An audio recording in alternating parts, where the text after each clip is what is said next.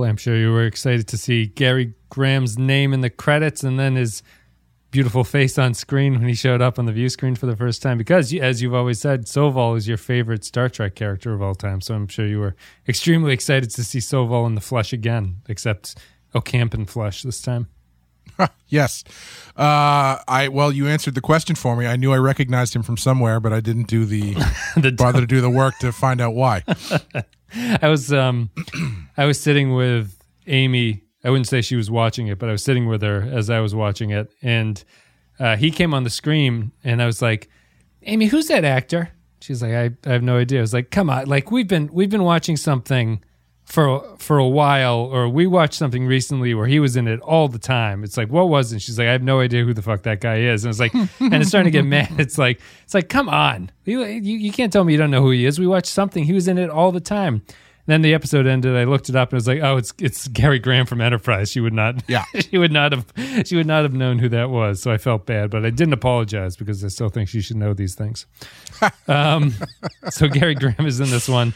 He is T- Tanis. I think his name is Tanis in this one. I'll, I'll look that up and review if that's the case. But yeah, he uh, last we saw him, he was Soval, the recurring character in Star Trek Enterprise, the Vulcan that uh, we criticized for his Vulcan portrayal.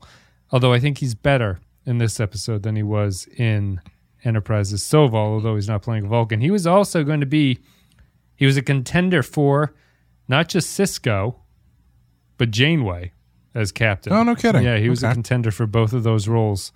And the Wikipedia says that they decided to go for an African American and a female, so that got knocked him out of both uh, contenderships, mm-hmm. I guess. Mm-hmm. I don't yeah, really I see mean, him as Sisko at all.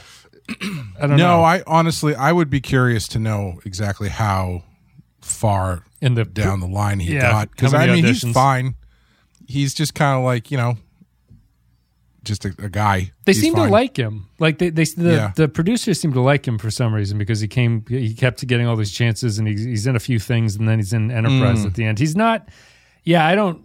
He doesn't captivate me. I don't know really what. Maybe yeah. he's just a great uh, talker or something when he's behind the scenes. Good. He's a good locker room guy. Yeah, good locker room guy. It's a no. I he uh, he seems more like a visiting admiral than a captain for the show. Yeah. Would you I mean, uh, before we get into it, like just a, a quick up or down, thumbs up or thumbs down. Did you like his performance in this episode? I did. Yeah, I think um, his performance might be the thing that kind of holds this episode together. Yeah, yeah, because uh, it's it starts off very promisingly and then gets really weird. So, no faults of Gary Graham's. Yeah, I, I, thought he was. I didn't like him as Soval whatsoever, but I thought he was good in this one. And this one is Cold Fire which is the 10th episode of the second season of Star Trek Voyager. It came out on November 13th, 1995. Teleplay goes to Brannon Braga. Story credit goes to Anthony Williams, directed by Cliff Bole. In universe dates is 49164.8, which is 2372. In this episode called Cold Fire, while attempting to make contact with the caretaker's mate, who may have the ability to send Voyager home, the crew discovers a colony of Ocampa, whose representative has an interest in Kes in helping her explore her telepathic powers. Uh, they had a little intro here just to remind you that this had happened in Voyager previously. Yeah. that there was a caretaker character and he had a mate out there somewhere. So that just so you're not totally confused as to what's going on, uh, we'll lay it out for you in the first five seconds. Yeah, that was I was not expecting a. So the thing about this episode that was interesting to me is it, it really kind of felt like it more like a season finale. Yeah. Um, given the content and also given the fact that they do a 10 months ago previously on let's jump back to things that happened at the beginning of the show right thing um I, did you feel like that the, the the recap was necessary i feel I, I feel like they kind of cover that shit in dialogue anyway so i don't really know if it's too necessary? Yeah, I, I, don't think it's necessary because they talk about it quite frequently. I, I think it's more indicative of how Voyager is different from even DS9 at this point in that it's really not like these these things aren't being touched on in every episode as you go through the season. So you mm-hmm. you might be forgiven like maybe it's forgivable or maybe it's just a good idea to give that little bit of a refresher. I didn't think it was necessary, but it's um it's certainly a Voyager thing to do. I think. Yeah, it's uh, it's it, it reminded me a bit of um, the way they used to do this stuff on Buffy the Vampire Slayer. You check that out, check that off your bingo card. Um, where at a certain point, every there was so much stuff that had happened over three or four seasons, or even five, six, or seven seasons, that they would always do a previously on Buffy the Vampire Slayer, and you could tell what was going to happen in the episode based on the things they reminded you about. Yeah. yeah. So it was like, oh, this guy, I remember that character. I remember her. I remember that plot point. Okay, I think I can figure out what this episode's going to be about. Right. It's a it's yeah, it's it's semi the same here. I mean, I I, I guess the the little bit of trivia to get out of the way is that the this caretaker mate Suspiria. I don't remember if we talked about this in the pilot. It was designed. Interesting, interesting choice for a name, which I'll we can get into. But Yeah, there will be a patron comment. I'll let you lead the first, uh, read the first comment because it touches on that. I think that what you're going to say. Um, the character or this this the caretaker mate was devised as a get out of jail card if the concept was failing for the oh, show. interesting. So it was thrown in last minute as the pilot as there's this other character out there who's exactly the same as the character who brought you here. So if you if you ever start going down in the ratings and people start checking out of the show, we can get you back home by finding that character. And Ah, yes. to spoil things for you, this character never returns. So this is Suspiria's final appearance, first and only appearance on the show. And I guess you can take that as a vote of confidence that they like the concept at this point because they kind of washed it away. Who knows? I mean, I guess, but they don't make the show like they like the concept. No, no. They, I mean, they also technically don't really kill the Suspiria character. Like it True. can come back. Yeah. True. Yeah. Yeah. It's just it, uh, knowing that is it is kind of interesting because it's like it, it's not like every episode of this show has just been digging deep into the concept that they've set up, and it's like they're you know you know what don't even need this safety net. This thing is just you know running on high octane fuel. Like a perfectly well-oiled machine. Coked up Brannon Braga in the back room, just churning out scripts. It's exactly. Yeah, it's it like it's you know, I I'm I applaud them for getting rid of the safety net if that's what this is because Yeah. you know uh, why not? Um, but it, it's not exactly like th- everything that's come before this has has been such a uh, vote of confidence for this concept that you can see why they would want to jettison this thing. Yeah. I'm actually a little bit surprised that they even returned to it. I am frankly. too. Yeah, I, I- feel you could have just had it in the pilot and forgotten about it, and it would never. Mm-hmm. Like I think is what you're saying. It al- it almost makes sense as a first season finale if this was the thing. you yeah, know? Yes. Yeah. Yeah. I wonder if it was more like due to they wanted to do the Ocampa stuff Right. and they had to figure out how. How to find more Ocampa out there. Yeah. And so they're like, well, we've got this idea we can burn. There's a space station involved. There was a space station involved last time. Yeah. Let's just do that. They're lucky they find literally everything they want right in the straight line to home to Earth in this show. Everything is just on their way. It's That's so that was the thing that was weird to me about this because like, you know, again, part of the concept is they're flying home. Uh I guess maybe they're zigzagging here and there. But I don't know how far they have traveled at this point. yeah. In But ten months. like yeah, in 10 months they're far enough out that they come across this oh, this space station that no one else has mentioned before, like nobody else clearly knows that this exists. yeah.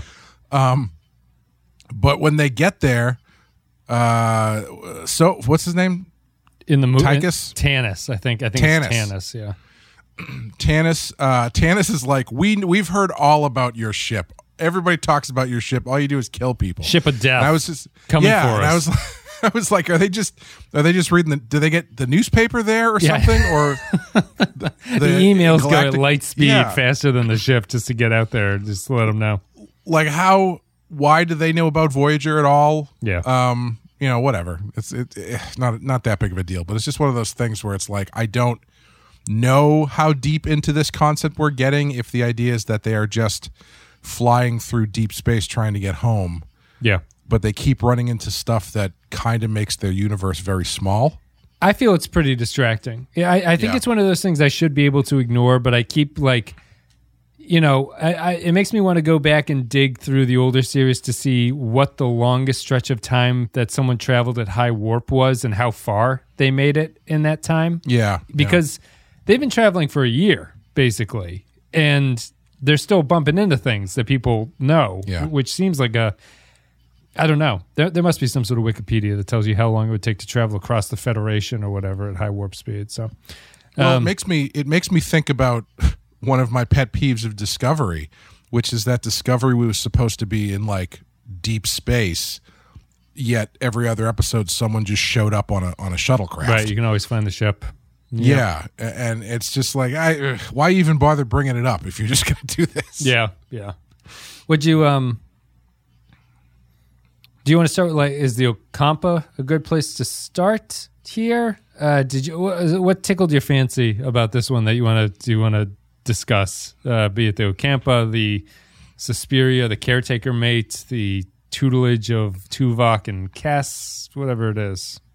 Um, I want to start with how when uh, Ty, damn it, what's what the hell is his name? Tanis, yeah. ah, Tanis. I don't know. I can't remember that. When Tanis was like, uh, uh, um. I've sent out a message in subspace to Suspiria. She'll respond within 47 hours. Yep, not two days, forty-seven hours. 47 hours. oddly oddly specific. well, I mean, they the Ocampans have a strong grasp on Earth time signatures. You know, I- like they, apparently, they know yeah. years that Sol, like they know solar Yep. years, and they know Yep. hours of the day on an Earth day. Uh, Yeah. I think that the, I think that the, and then we, they were like, should we tell you if when she contacts? us? He's like, don't bother, I know everything. And then they page him later, and he's like, I know, Suspiria's here, I'm on my way. There was some I honestly my favorite thing about this episode and I know where this is not I'm not answering the question that you asked me, but It's fine. the thing that I loved in this episode was when uh, they're they figure out that this thing is is nearby, and Tuvok is just like, Captain, the last time we encountered this thing, it almost destroyed us. Would you like me to prepare a nerve gas that we can take this thing out with if we have to?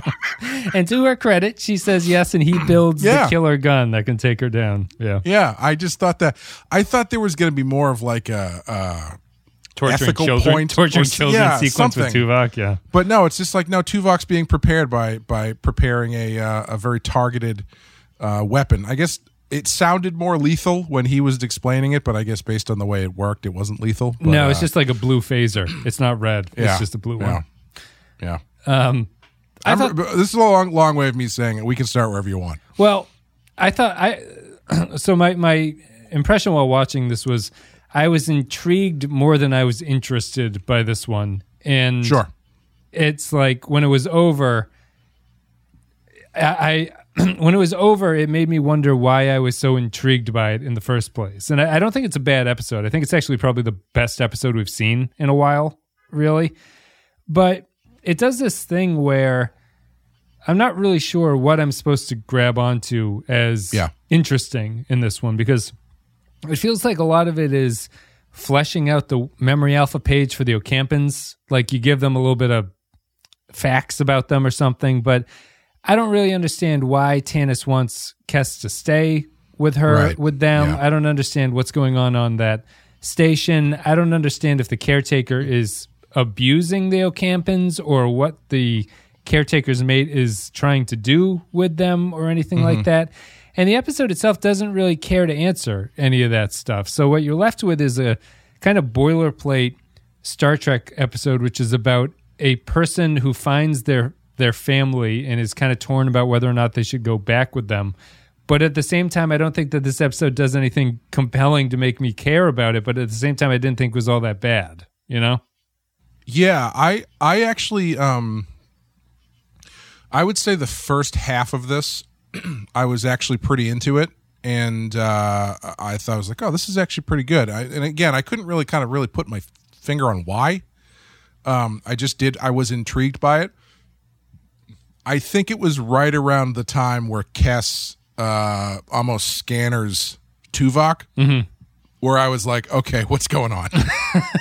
I thought you think that was the high point. I expect oh to- no, I, I didn't say I didn't like it, Oh, but sure. I it's just like as far as this episode goes, I feel like from that point it just gets really squishy, Okay. uh, and I'm not really sure what it's about anymore, um, because you've got this this kind of uh, interesting intrigue about the Ocampans, and he's like, yeah, you know, we're all 14 here, or you know, my my dad lived to be 20, Yeah. so there's there's there is this kind The of future, the future is wide open for us. yeah the the the future of AD 809 on Earth. Um, you know, you, you do get this element of like, oh, you know, maybe Kes is going to go back to to the, her people and stuff, and like that's kind of interesting. Has But a moment with they- Neelix where she's like, "Neelix, you can come too," and you think that's going to build to something where he's not allowed to go. Is what I was Right, expecting. right. Yeah. Yeah, and then they start getting into um, telepathy and telekinesis and uh, turning Kes into like yeah, she, like they turn Kes into like the Dark Phoenix or something, and she toasts all of the uh, the stuff in the hydro whatever. She burns all growing the plants. growing- yeah, the potato Yeah. plants. Yeah. Um, and like from that point, I don't know. I and you know then the giant centipede shows up and like it was cool stuff. Like I was kind of interested by the the weirdness of it, Yeah. but I wasn't really engaged on like a story level. Like when when Jane when Janeway comes in and and she uh into the the engine room and nobody's in there, and then uh Torres's bloody nose drips onto her Yep. shoulder. Yep. and she looks up and they're all float. That was pretty cool. That was like creepy and, Yeah, and weird and stuff. Um, but yeah, ultimately, if the whole thing was just a plot to get revenge on Voyager, that's not super satisfying, and the way it ends isn't super satisfying. Where Yeah. the thing just goes, "You let me live," and she's like, "Yeah, we let you live." Ah, well, screw you guys, and she just leaves. And then and then Tanis is like, "Take me with you," and then that's it. Like I don't know. Are, is there are there now 299 Ocampan back on the space station wondering where their buddy went? Like what's Yeah, what's did- going on? I don't know. I, I got the impression she's still going to take care of them, although it's never explained why they take care of the Ocampans. Like, it- Yeah, I don't know. it, it's it's it's wide open. It's not like there's contradictions. It's just that it feels like there there's there's this attempt to flesh out what this is, but it's also kind of being punished by the Voyager setup, which is that we can't hang out with the Ocampan or Compans or whatever, whatever for that long, right? Like you're not going to meet them at a certain point anymore. So you run into that kind of issue. I I think that um like it's noble what they're trying to do and I genuinely like Kess as a character. But all the shows I feel like all the Star Trek shows after DS9 have not really been good at setting up new species for me to become invested in. Yeah. I, I just Yeah, don't know what these like. You know, they, they they just they're just this sort of species of weird facts. Like they have a very short lifespan. They are Great way to put it, yeah. enslaved by caretaker aliens for some reason. They have now they have telekinetic powers, and maybe this was would have been cool in the 90s to me but i'm just really not interested in telekinetic powers at this point. It just does it doesn't i don't find it i feel like it's been done so much and that's it's hard to hold it against the show because it did come out in 1995 but mm-hmm. i don't know. I'm just i'm not this is not an intriguing power set to me really. Yeah, or at least it's not portrayed in a very intriguing like it's yeah, it's nothing anyone who's watched sci-fi or genre stuff hasn't seen before. Yeah. Um uh the the I mean it is a little bit interesting that it's literally um like the way that he gets her to that point where he's like no, just think about the molecules heating up. And uh, I mean, I guess it shows you the danger of of uh, this is why Professor X's school is necessary because like she gets a handle on those powers and she doesn't know what to do. yeah Um, I did think it was hilarious how uh, Tanis kept picking the uh, the pretty the most intense moment to to just peace out for the night, yeah where he's like, "Good, you've you've managed to you've managed to bring the fire through the molecules and heat your drink up." Up to a boiling point. It is an intensely dangerous power that only the most only the most talented Ocampan can wield. Anyway, that's enough for today. I'll talk to you tomorrow. and then he just left. It's the same with after she fries Tuvok's brain. He's just like, "Well, I got to get back to work." Yeah. good stuff. Good stuff. We'll uh, talk to you tomorrow. we'll talk about this tomorrow. Yeah, that's. We'll talk again in 47 hours.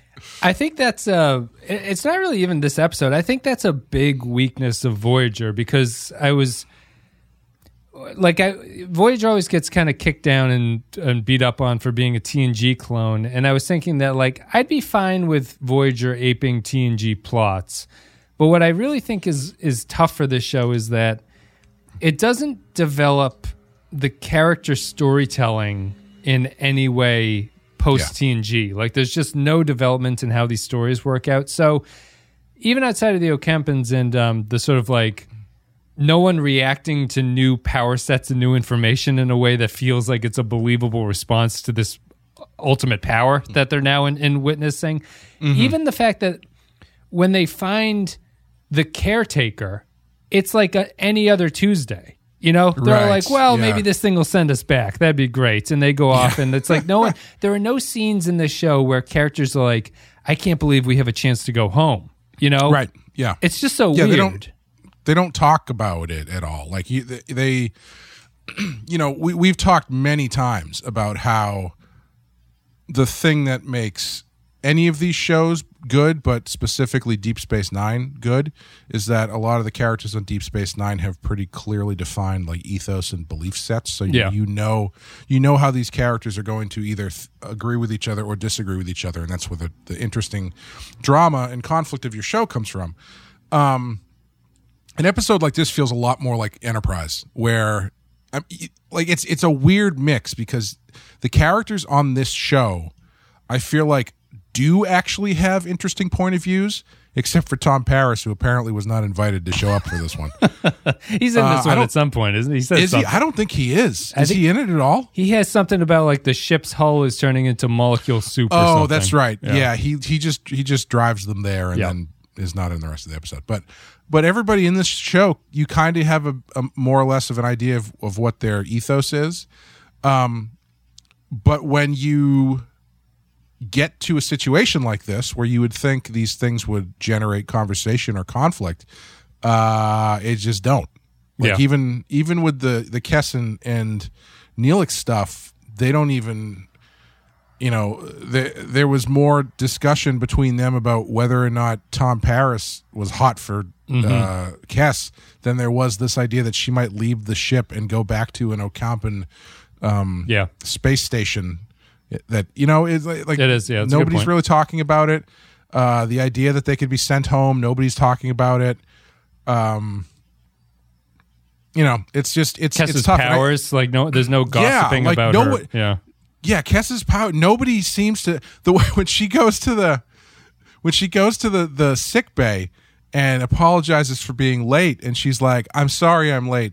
Tuvok was teaching me all about telep- telepathy and mind reading and listening to people's thoughts. I was expecting the doc to be like, "What?" but you know, right. Like, yeah, just write or like, down. or or offer some retort like, "Well, Kes, there's never been any proven uh, scientific backing or, or explanation for anything you're talking about. Like, you know, there's nothing like that where he's the he's the hard fact medical robot. He's not Right. going to believe in telepathy or you know what I mean, that Yeah, kind of thing. yeah, yeah, Um, but he's just like, well, uh, don't don't be late next time, I suppose. yeah. I did like the line about you'd think a Vulcan would have better respect for being punctual. That was pretty good. uh, but but to, to go back to what you're talking about about the um, the lack of memorable aliens, I think the what you said is exactly right. Where they're just a collection of facts, and if you look back at Deep Space Nine or uh, Next Generation, or I mean even go all the way back to TOS if yeah, you want TOS to, too. but yeah, the the the the aliens that stick around are the ones with a point of view.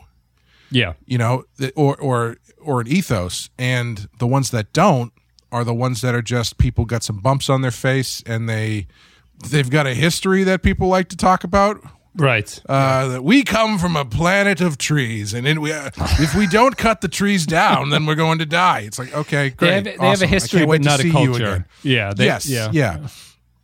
Um, but but it's the ones that have a point of view are the ones that stick around because that's what makes any thing or any person really interesting on a show, right? Yeah. It's like what's their point of view in the situations you put them in. Yeah, it, I think it's, and they- they've had a lot of chances after that, but I don't think any of them are really all that memorable. And I think that the Ocampans here just, I, I struggle to see how you can turn this into something interesting because they didn't even really put down any breadcrumbs about like what's going on on this space station. Like they're being medically experimented on in some ways to expand their Oh, life yeah, and they- stuff like that. They really moved away from that stuff real quick. Yeah. Where they just they just got Tanis on the ship and he was like, "What if I just went with you and we never talked about my space station again?" Would that be wake, cool? wake me up in 43 hours on the dot. Yeah, it's um, it's tough, and I because I think there's some maybe it's just because we've gone through a long stretch of relatively bad Voyager episodes that I thought that this one was intriguing just because it was at least developing that somehow. Um, I'm just not. I just don't like the Dark Phoenix powers all that Yeah. much. I don't find it super interesting. And, you know, just to bring it full circle, what you're saying, like, it's not even interesting in the Dark Phoenix way where the other characters acknowledge that there is now the, a being with incredible power in their midst that doesn't can't control it. Like it's a Yeah. lot of a lot of responsibilities put on Tuvok here to just rein this in somehow. Well, even so, like at the end of the episode, she basically goes, "Yeah, he taught me how to use those powers, but honestly, not really feeling it. So I'm just not going to do it anymore." Right. And Tuvok is like, "I mean, it's always going to be in there, you know." And she's like, "Yeah, I'll keep Cool. it bottled up. yeah, Works, works for you. Yeah." So it's like, uh, what's the? I don't know. I don't know what the point of introducing this stuff is if if you're just gonna toss it like that. And like nobody nobody cared. She she cooked all of the food that they were growing. Yeah. Like yep. that's you'd think someone would notice or care after she uh Yeah. her her powers developed in the form of leaning on the color time digital color time button for a little bit in that in that scene. And, and Um, they're distracted by the caretaker mate, who has relatively little to do with anything by Yeah. the end of it, you know. And uh, it's, I I I think that what makes this one good, get by for me is that it, it is vaguely creepy in a lot of in, Mm-hmm. in some scenes. Some scenes are pretty actually disturbing. Um, the the Tuvok brain melting scene is pretty disturbing. Um, it, so it has that going for it. I think that it has a a little bit of an energy just because there's a goal in mind from the start of like find the caretaker's mates and send us home, even though no one really wants to talk about it. And then it just has a it has decent scenes between Tanis and Kes, but they ultimately aren't all that. Uh, there's not that much there to chew on really between the two of them because I don't understand why he wants Kes. He like he doesn't. I'm not wrong. He did, he never says that Kes, you're the most powerful Ocampan campin we've ever seen, right? He never mentions anything like that, right? No, not that I not that I can remember. He seems to just uh you know, she's just out there and she's one of them. I I guess that's enough for him. Yeah. But there there doesn't seem to that's the thing that was so strange is when they get into that ulterior motive scene where where he walks into his room and he's talking to the disembodied slug voice. Yeah. Um, you can have the girl. I want the ship. Right. I was like, okay, um, creepy. I mean, it worked in Empire Strikes Back when he has that first scene with with the Emperor. Yep. Um, But like, what does he want with the girl other than just the fact that she's Ocampan? Yes. No, it, Clear. it seemed like a power thing that you'd bring up. Like that's the reason why. And also, uh, the caretakers seem to have a lot of power. Is it is it explained why she can't just crush the ship with like a snap No. of her fingers? I was thinking like it would it would have. I mean, this would have been a lot of very expensive and even weirder. But I mean, I, I kind of feel like they should have gone weirder with it. But like, if they this caretaker thing, have we seen the caretaker in slug form? Did we see that in the? Pilot? no, he was I like a don't big blob, a big jellyfish blob when we saw him in the first one. Okay, because like if you've got if you run into this creature that exists on like a different dimensional vibration or whatever the explanation is, Um, and then it and it you you go into its space and then it shows up on your ship. I feel like you could get some really creepy imagery out of that to have this basically like like the end of Sunshine, you Yeah, know, right. when the guy comes back on the ship and he's like the the, the sun monster. Yeah. And then and then if you want put Kes up against the sun monster with her new powers and Yeah. Yeah. she torches the thing or something. I don't know. Yep. Yeah, it's a good point. It just feels also separate from from each other. It does. Would you say? Uh, I, I haven't gotten a general sense of your of whether or not you like this one. Did you? Did you? I mean, it, it's it's kind of a final mean- thoughts thing, but like, where, where Yeah. you, you, you maybe sound a little bit more negative than me, but I'm just curious about it. No, I, I did actually enjoy the episode. Um, but I do think it's it is like a tale of two halves where while I still enjoyed it for what they were showing me, I don't think it holds together narratively very well. Yeah. Um, it kind of seems like they get to a certain point and they just kind of don't really know what to do, and so they just start throwing stuff at the wall, which is fine. You know, Yeah. sometimes that's it can be more fun if if it's fun enough. It doesn't matter if it makes any sense. yeah. But uh, you know, I'm never gonna I'm never gonna thumbs down s- scanners special effects of people bleeding out of their nose while someone looks at them wide eyed and starts like shaking their face. How did they get her pupils so dilated? oh, I don't know. I didn't. Every notice. close up, every single close up on Kes, her pupils were dilated like she was six beers deep. Wow. Just uh, context, I suppose, at that point. Just Maybe I don't know. Okay, I mean, because I thought I was trying to figure out if it was the light, but I was like, the light can't be that low. The light would need to be so low for her eyes to get that dilated, and and they're they're probably. I mean, you need light on these shows. They usually blow them out because you need so much light. Yeah. So I don't know if it was a trip. Maybe that's just how her eyes look, and I've just never noticed before. I don't know. Maybe they use contacts. Who's to say? It's the fire within. Um, yeah, we talked about casting the Ocampans or Ocampans, whatever they're pronounced. Um, anything else that we've left out of this one? I think that pretty much covers it. It's uh, I, I guess maybe just some random scenes that I thought were funny was um, Kes. Oh, like at the very start where Tuvok is training Kes and Kes hears Neelix's thoughts. They're like, let's just check in on your boyfriend to see what he's thinking about. um, a, I thought it was genuinely kind of funny, but I really desperately wanted that to end with just like she listens to him talk and then she says, "My God, I'm dating an idiot" or something. Like there's some kind of like realization that goes on. But they, as it was, it was. I thought it was a pretty funny scene, even if it is um, a little bit invasive to just randomly hear the thoughts of Neelix as he's going about his day. Uh, nothing else other than that. I don't think I. I'm, I'm just briefly going through my notes. I don't really think I see anything else about it. Yeah. You yeah, I think we kind of. No, I think we kind of hit most of it. I think it's important because Kes Kes's pyrotechnics are going to develop. Just so you know, like this becomes her thing.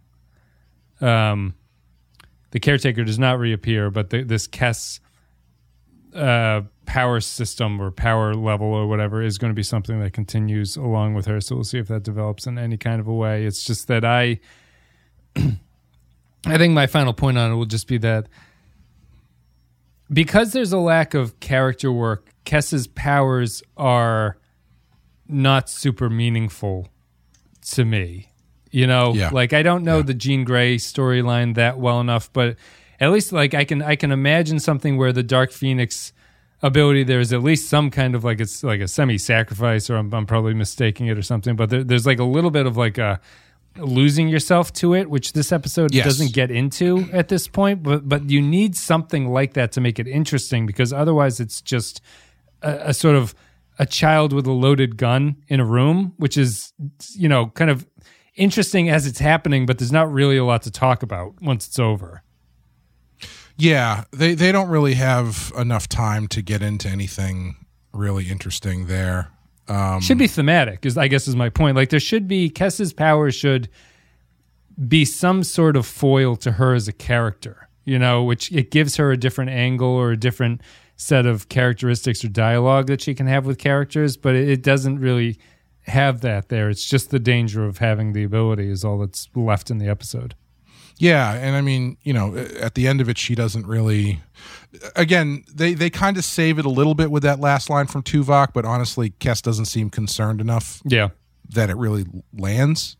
Yeah. and and seems like oh now she has to live with this power that she needs to control. It, it's just sort of kind of a, a bit of a throwaway. you know? Yeah, it, it's the kind of one that like y- the episode should maybe you know maybe not should, but like you could see it ending in a vaguely inception a way where Tuvok leaves her quarters or something and she looks at something and it, it like something boils or something in the background, you know, it, it just to show that there's a little bit of uh, uncontrollable danger that's still lingering there, even if Kes isn't aware of it. Right. Right. Yeah. Yeah. But no, they just continue their training. So that's it. We'll go to Patreon thoughts. Thanks everybody for listening to the content. We'll go now to Patreon thoughts, where people leave their thoughts at patreon.com slash the Pensky file, which is the place to support the show. And you get extra stuff. We covered Alita Battle Angel recently. Clay and Amanda going through the second string of Stephen King movies. All that stuff is up there. And you can also leave your comments about upcoming episodes of Star Trek Voyager, and we read them. And here, how do I make.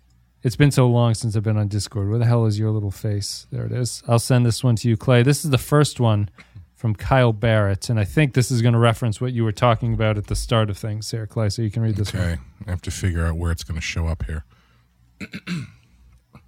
The very last sentence, I'd assume. Aha. Cold Fire. Soval himself, Gary Graham, joins the cast and hopefully gave Tim Russ some Vulcan acting tips while on set. Tuvok is again superb, and I enjoyed him preparing a weapon to use against Suspiria almost immediately. His own Vulcan Hello being a giant hypodermic needle looking thing that shoots lasers at a little girl. My kind of Star Trek episode. It mm-hmm. does harken back to my favorite moment of the next generation. I, where Riker. Riker fries that little girl with a phaser. This one is very predictable, and I could guess every twist and turn except for maybe the weird fire orgasm. But Jennifer Lien puts in a good performance. The highlights are the horror influences from Carrie, from Carrie Kes to the little girl being just a few bone breaks away from go, going full blown Vecna on Janeway. And while Suspiria got away, maybe Tenab- Tenabrum, maybe Ten- Tenebrarum and Lacr- Lacrimarum can help Voyager in the future. Three Dario Argento references out of five. It is a strange choice for a name. It was, I was, it was nice to see it, but I was kind of wishing that they every time they said it, I was kind of uh, wishing that the Goblin music would kind of fade up in the background. Suspiria is the name of one of his films, right? Have you covered that? Yes. Have, have you covered it? we on- have we have not covered Suspiria yet. No, Okay. I'm looking forward to it though because that's that's a banger. So Yeah, it it is a weird uh, reference. I'm just my my uh, point of reference is Disturbia, the Rihanna song from like a Yes. decade ago. I keep singing that when I hear Suspiria. But if you guys want to listen to the coverage of Suspiria, you can subscribe to Real uh, Ron Horror Picture Show. I'll go to the next one here. Thank you, Kyle. Taxel Bear says the caretaker species returns, but not in an episode designed to end the series, but instead in one where Kes and the Ocampa get some development. We finally get some more information on the Ocampa's psychic powers and find out that they have more than one culture. Refreshing. Also, Kes also incinerating, Kes almost incinerating Tuvok alive was horrifying. It was horrible. Next one is Jaron Hatch, who has this to say. Cold Fire. It's not saying much about this season when a perfectly average episode feels like a breath of fresh air after the last few we've gotten. Fun ideas, intriguing ideas, and good moments, but nothing really amounts to anything, and we're essentially right back to the status quo when it's all said and done. Who knows? Maybe the next Caretaker episode will be super awesome. It's not like they'll completely forget about this one like I already have, right? 2.5 boiled Tuvok heads out of 5. Two point seven Sorry, five. two point seven five. Sorry, we don't we don't work in quarters. We just work in halves here. Benjamin Espinosa says, Coldfire, this is a good Kes episode, and like a lot of Voyager, it's a little bit creepy. What makes this one and a lot of Voyager's better episodes work is the unpredictability of the stories. They do not end where you think they will. This one had a lot of threads happening at once, but they all tied together nicely and pushed Voyager's arc forward, and not all resolved in a nice bow. Four boiled Tuvoks out of five. Next one is Patrick Seba with a little bit of poem for you. I was, you know, I will say the Mm-hmm. one thing that I was curious about is why nobody seemed to care while they were doing this super secret uh, or like super intense telekinesis study that that Neelix was just chilling out like cooking spaghetti or something in the background. sitting in the background. Yep. I thought that was going to become like a point of contention or something, but it, it did not. No, it ties into our Neelix. Like the characters don't talk about it. Like this episode, there's a lot of ways that you could go with this one. Whether it's not Voyager's trying to get home, whether it's about Kes trying to decide if she wants to go there, whether it's about Neelix's jealousy or not wanting to let go of Kes, and they just Yeah. kind of dodge all the stories. Interestingly, it it is as you were saying, it feels very much like an Enterprise thing. Like this is Braga's.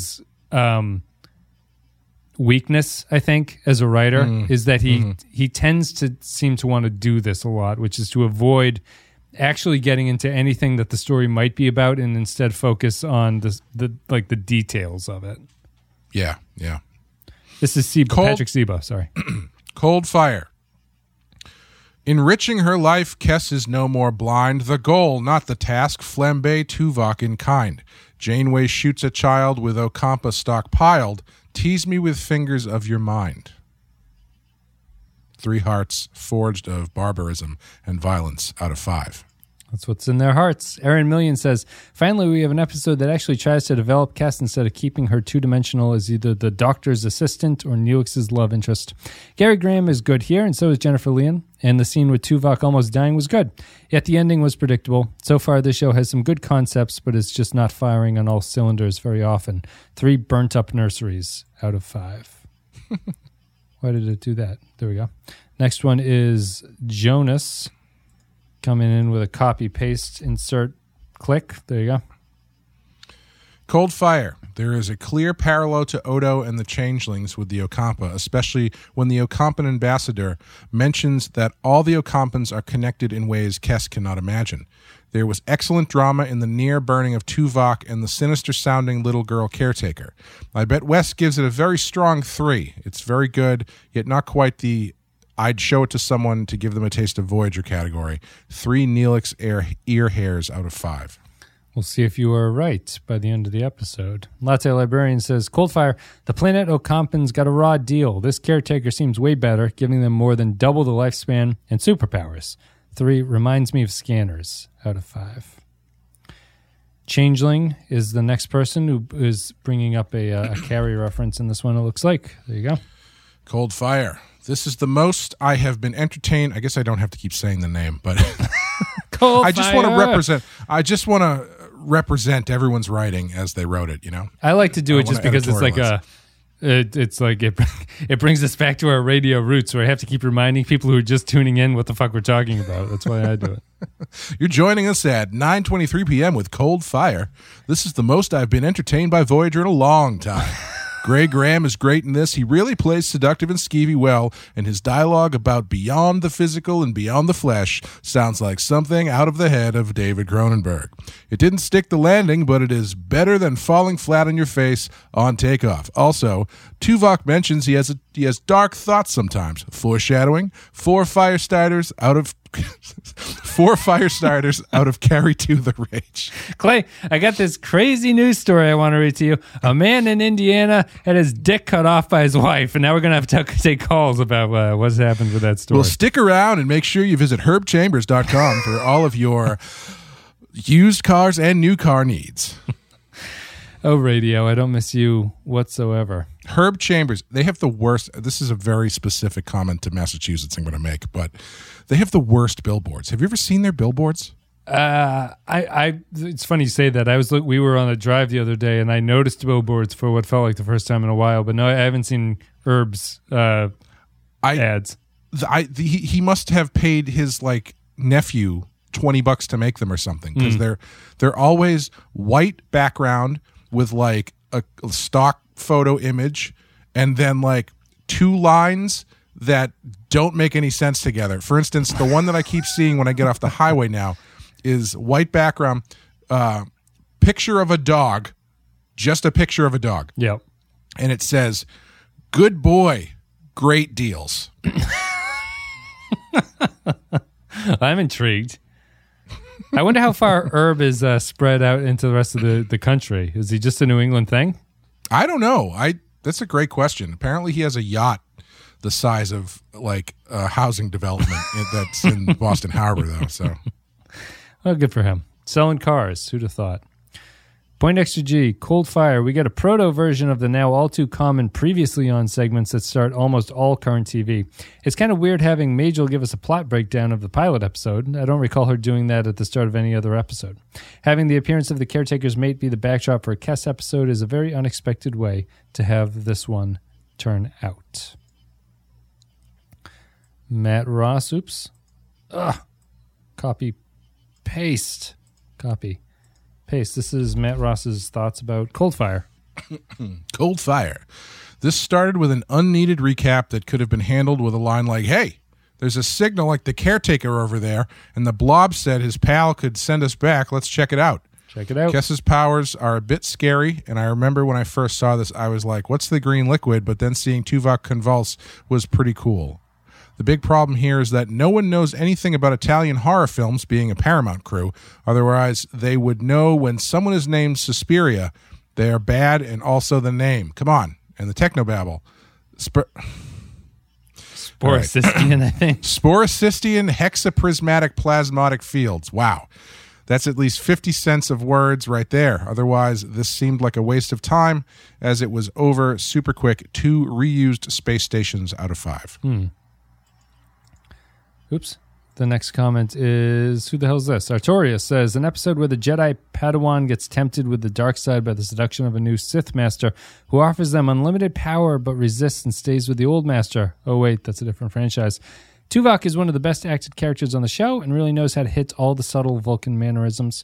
On another note, Voyager really has a bad reputation and everyone assumes the worst from them. Probably Kazon propaganda. But you would think Tanis would have told Suspiria they didn't kill her hubby and you would think the telepathic species could figure this out by reading their minds. I guess not. Two burned plants out of five. yeah, you know, it's it's one of those weird episodes. I didn't even really think about that. Like, I didn't. I don't know what that says about the episode, but it's it's like those little details are the stuff that just slipped me by because it never seemed mm. like it was going to amount to anything. Royo mm. says this about Coldfire. Oh, did you already send it? Oh, I you did, Okay. yeah. Uh, Cold Fire, the sequel to The Caretaker, a plot you guys thought would be dropped for the rest of the show. Get, I mean, we were technically right. If they, they brought if this is the only other time, one out of uh, two out of 178. Yeah. Not bad. Uh, Gary Graham shows up as an intimidating and grumpy elf. Makes me think he'd be a shoe in for a casting call for Elrond in Lord of the Rings. When Kes starts melting faces, her shrieks remind me of the ring wraiths for whatever reason. Hmm. Gary Graham also acts like a Sith Lord trying to tempt Kes to the dark side, something that requires at least a decent amount of charisma to pull off, which helps save the episode. Overall, I don't really remember this episode as being particularly good, but throughout it, there is a sense of foreboding sense of foreboding dread and intrigue that sets it apart from the dull episodes three out of five. And as we all know from the first trailer for Michael Mann's Miami Vice, the meaning of the word foreboding is that bad things are going to happen. I didn't have the thesaurus on my phone. I agree with that last sentence quite a bit. There, there's just some there's there's something that sets it apart from the other bad Yeah. episodes mm-hmm. that makes it just a little bit better, even though I don't Honestly, think it's good. You know, I know this is not intentional because I, I, I, well, I mean, maybe it is, but I, I doubt it. Um, naming the thing Suspiria kind of fits because this does have a little bit of like an Italian horror feel. Yeah. where it, there's a lot of there's a lot of intrigue and foreboding dread and stuff. But like once you try to piece the plot together, you're like, ah, I probably shouldn't even bother. Right. I, I'm right. just, I just rather marinate in the weird stuff. Yeah, that's probably. It it could be. I mean, I, I would imagine it's an intentional choice, right? When- It's because that seems like the kind of thing the show would do. If someone's a fan, this does have enough moments of strange horror in it, but it just it's the uh, it's the thing that we've talked about that Star Trek always kind of runs into, which is that when Star Trek tries to do certain genre stuff, it cannot do it because Star Trek's tone doesn't allow it to happen. You know Yeah. the the Yeah. way that you write these kind of Star Trek episodes doesn't really mesh well with Italian horror outside of the most forced of um, comparisons or something. Like you can't really embrace what makes that genre work in a way that would make a Star Trek episode work at the same time. Right. Yeah. Yeah. Did I? For I, I don't know if I've ever mentioned this before, but I have long had a dream of doing a, a movie that was a tribute to Italian horror movies where um I I would shoot the entire thing in Italian Yep. and then have the actors dub each other in English. Uh, just to really get that feeling of not quite not quite getting the, the language across. Brendan Neil Howell says, Coldfire, finally an episode that separates Kes from the Doctor and Neelix, but why does no one get suspicious when Tanis tells the crew the caretaker's mate is named Suspiria, which I'm certain is a horror movie from the 70s? Tanis comes across in the same rapey way of Vulcan, who forcibly mind melded with T'Pol and Fusion does. Kes literally making Tuvok's blood boil is terrifying. 3.5 Ocampan giggles out of 5. I'm trying to think now, like what I don't think that there's like any direct reference Just that would Suspiria. be like, yeah, they'd be like, oh, this makes sense that they named this character Suspiria. Is there no floating bodies in that movie? Uh, not particularly. Not that I can remember. There's some hanging bodies, or at least one. Um, mostly witch stuff. Yep. Not not so much. I don't think there's any telekinesis in it. Oh no. Okay, I would have. I would have expected sh- that. They should have named the the alien Lucio Fulci's the Beyond. that would have been more appropriate. Undiscovered Mugato is the next one with Cold Fire. Cold fire. You'll get caught up in the cold, Cold fire. fire. Uh, I played that game recently, since for the first time uh, since I was a kid. Yep. Crossfire. Yep. Uh, it gets old real fast. Yeah. Eventually, you're Not- just both shooting the balls at the star, and it's not going anywhere. Yeah. Yep. Yep.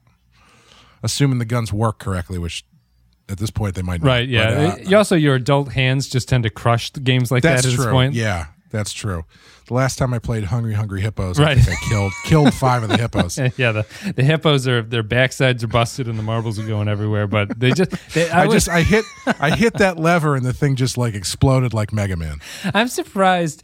I've never seen on the internet someone built like a, a adult custom version, like metal oh, version of Oh. Hungry Hungry Hippos or something. Yeah. Get on it, internet. Yeah. They should do one of those mousetrap channels. Should do it. yes. So it's like a, a hungry, hungry hippos board that just catches mice. oh, that's so depressing. Uh, didn't mind think this those one. channels kill a ton of mice. They which do. there's so many mice in these people's barns or whatever they're doing. Yeah. I mean, are they really any different than your than any pharma, uh, pharmacy? Not pharmacy. Uh, that's the joke is past. Uh, don't mind this one as it's a rare episode that remembers the original premise of the show, but I do mind a few things. One, no one, especially Kes, seems bothered that she just napalmed all the food. Good point. Two, we never see another Ocampa other than Soval. I mean Tanis. Oh, really? This this is the la- these are the last ones. I think I think he means uh, in the episode. He's Oh, the okay. only one that we see in the episode. Oh, wait, no, that's another. not true. Okay, okay. No, we do we do see one more in the episode. He another guy comes to the to the break room with them or the conference room. Oh, I wonder if this is the last time we see any other ones. Maybe. Maybe I'm Okay. not sure. Uh, what great question. Yeah. What's cold about the fire? No, no, I'm, I'm unsure about that. Yeah. I do look forward to meeting the others in the caretaker family, though Tenebrae, Inferno, and the caretaker with the crystal plumage. Uh, three microwave Tuvoks out of five. Yes. Full 13. Uh, I'm trying to think if there's one more. It's the third movie in that uh, Mother of something. mother. Mother Suspiria and Inferno are two movies out of a trilogy. yeah. and the third one is Mother of Tears, I think it's called, uh, which is not very good. But Inferno, Suspiria, very good. Vault 13 Hero says, I hope Wes and Clay were able to inhibit their giggles for this episode. This is the episode that Voyager has to do ever since they wrote themselves into a corner in Caretaker. But when the writers spun the plot wheel, it landed on psychokinetic evil alien child entity. Oh well, at least we get to listen to Neelix's private thoughts during a particularly exciting haircut. Now say Sporocystian energy three times fast. Three Banshee Kes, Kes screams out of five. It might be harder to say Banshee Kes screams than it is to say Banshee- Sporocystian energy. Banshee, Banshee Kes screams. Banshee Kes screams. Yeah. Banshee Kes screams. Sounds like ice cream after a little bit. Uh, Grappler John Zorn Oops. This is the last. Uh, is it the last comment? I'll send it to you. You can read it. Go ahead. Cold Fire. Majel Barrett is back as the voice of Suspiria. Oh, did she do that voice Oh, too? interesting. Uh, Gary Graham gets ready for his douchebag Vulcan performance with a douchebag Ocampa performance. Kes kills some plants. Meh. Out of five. I think Latte Librarian already commented, but there's another comment here. Coldfire, don't get on Kes's bad side. At least she finally got a little agency. Three out of five. Thanks, everybody, for leaving your thoughts about this episode called Coldfire. Uh, middling to middling, low middling, I guess would be the general Patreon consensus. I would say probably 2.5. Um, Yeah. What are you going to give this one? I'm going to go with a three. Yeah. I liked it. Um, it kept my attention. Uh, you know, the story kind of gets all what wiggly woggly towards the end, but you know, it's it's fun. Yeah, Jonas Jonas predicted correctly. I'm going to say it's a three as well. Um, it was a strong three in the first half, as you were talking about, and then it just kind of settled into a regular three territory for me, unfortunately. But yeah, it's just it's um, it might just seem like it's a little bit of a bright spot because we've had a string of twos for the rest of the season. I think like every episode of season two has been a two for us so far. So this is like one of the few that stuck out a little bit for me. Yeah, yeah. Well, that's going to do it with us. Come back and talk to us for the halftime show. That's it. Thank you very much for listening. Let us know what ads you'd like us to run on this podcast. Let us know what the weather is and how traffic is doing in your part of the country at this very moment. And let us know if Herb Chambers likes to sell cars wherever you live because we'd be interested. Yes, we we need to do more press for him in his car sales empire. Oh, cars. I guess we're done.